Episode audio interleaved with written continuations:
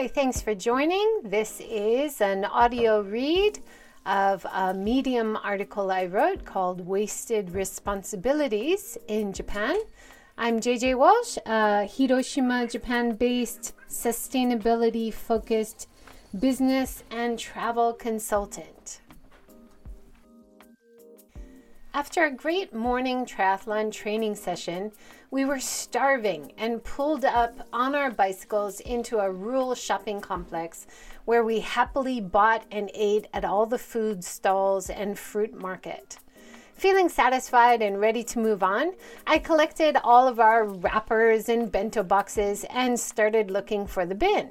There wasn't a trash can anywhere.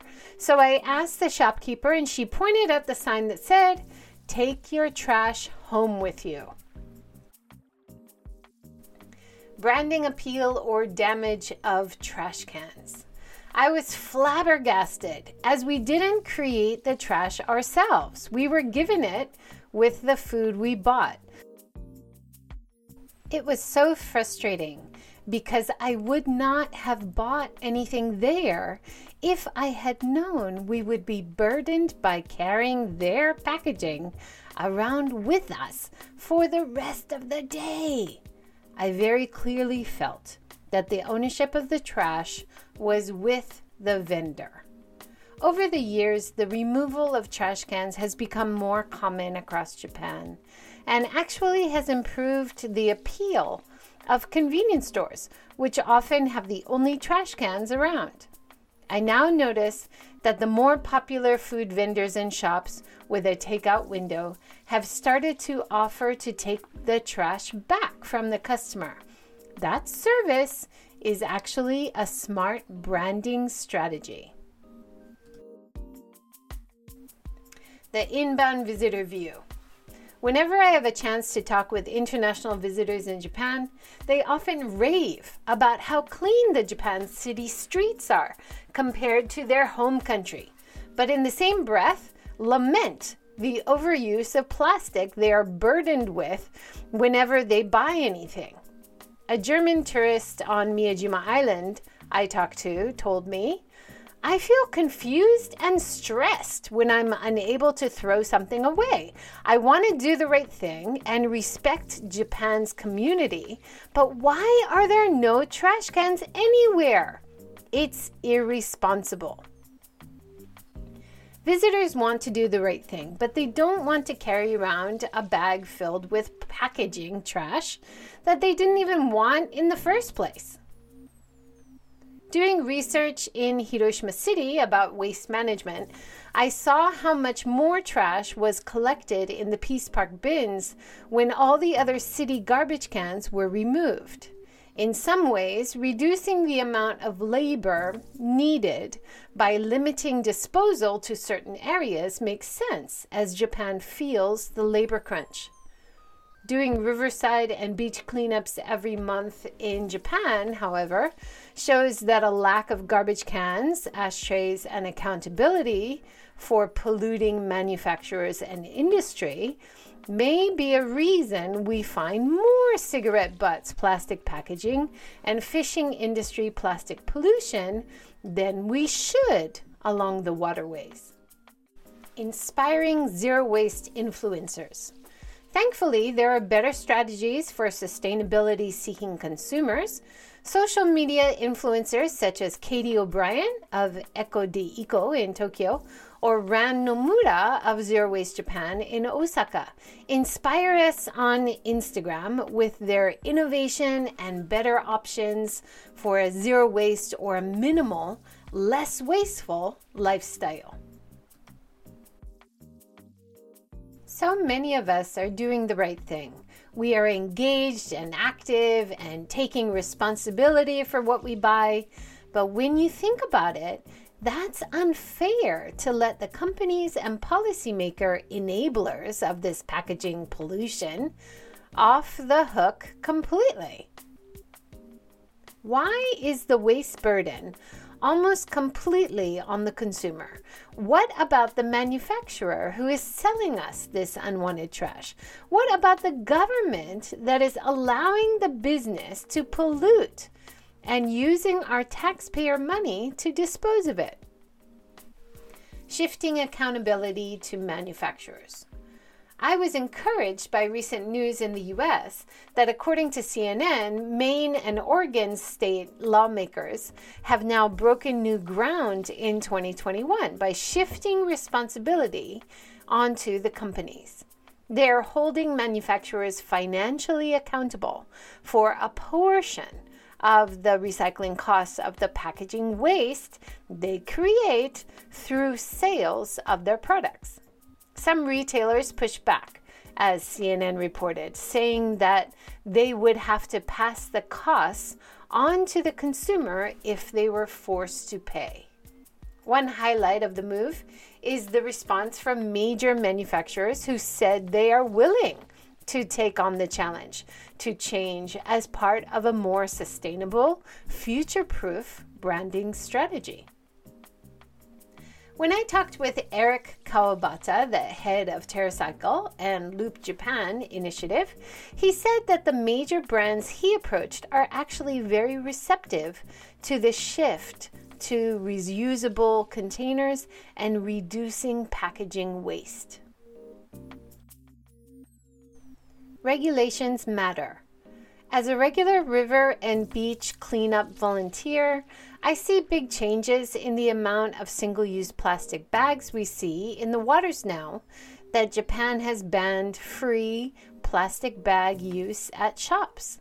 This shows the positive effect of regulations in Japan, which can reduce single use plastic pollution, promote better waste management, and even promote more sustainable behavior.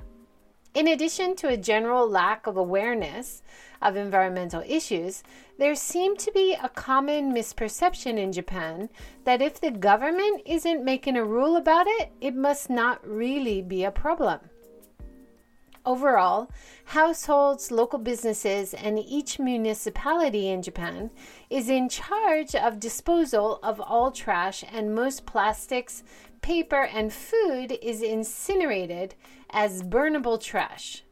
Some areas have higher standards than others, but if residents can see the benefits in tangible ways, it could be a branding strategy and a way to attract new taxpayers to areas where population decline is a serious issue.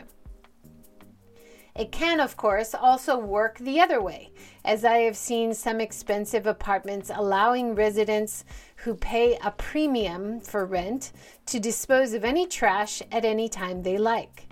As poverty levels rise and middle class shrinks in Japan and the wealth gap widens, this resentment of exceptionalism like this will definitely increase. There are many significant employment and economic benefits to improving waste management systems.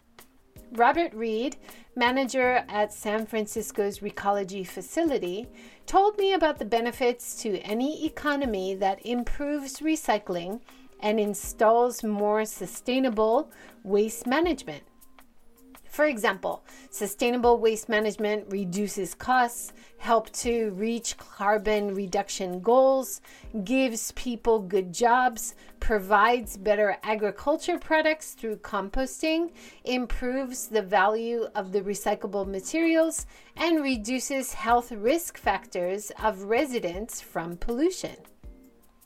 Documentary filmmakers Sylvia Patrizia and Clementine Nuttall are launching an impressive film in 2022 called Plastic Love.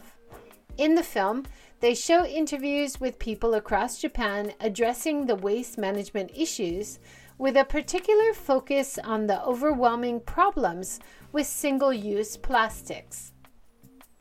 We already have the answers. There are existing solutions to the waste responsibility issue that don't overly burden governments, residents, or manufacturers. Biodegradables, compostables, reusables, and true recyclables only. The zero waste town of Kamikatsu and its new WHY Hotel is a great example of how mandatory composting by all residents and businesses can reduce the amount of trash by 30% which saves money as well as keeps the land and waters cleaner.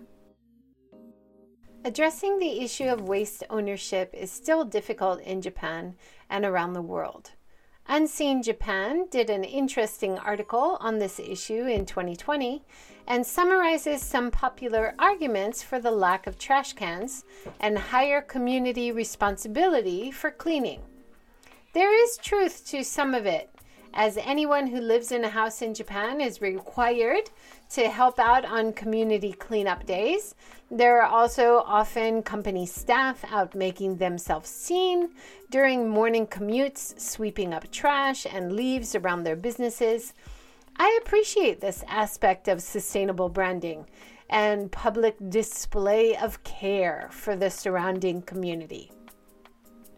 The Japanese spectators at the World Cup who cleaned up their area of trash before leaving the stadium has become such a popular example in Japan, used in media and before movie showings in theaters to encourage similar behavior. Although admirable, it's unlikely those spectators took their garbage home with them.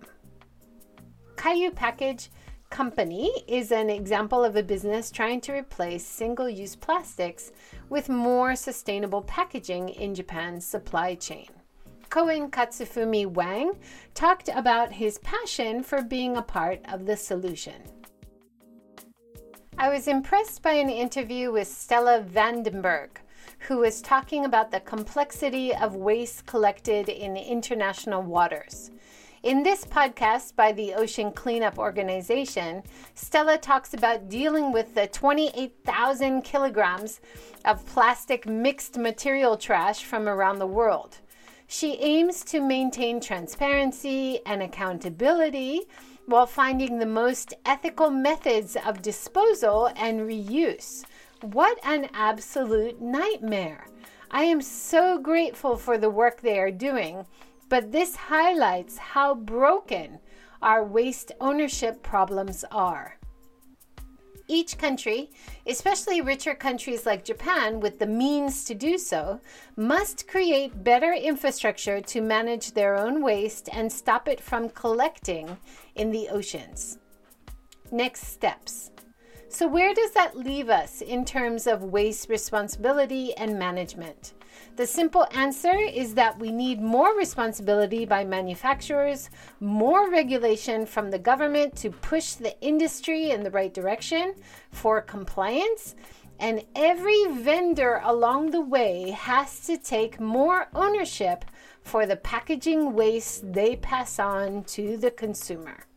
We need to also find ways to take pressure off the consumer by encouraging them to buy products in reusable containers that will be more easily accepted back at stores or biodegradable containers they can compost at home or at least limited to plastic free options like metal, glass, paper, or other truly recyclable containers that can actually be recycled without endangering us.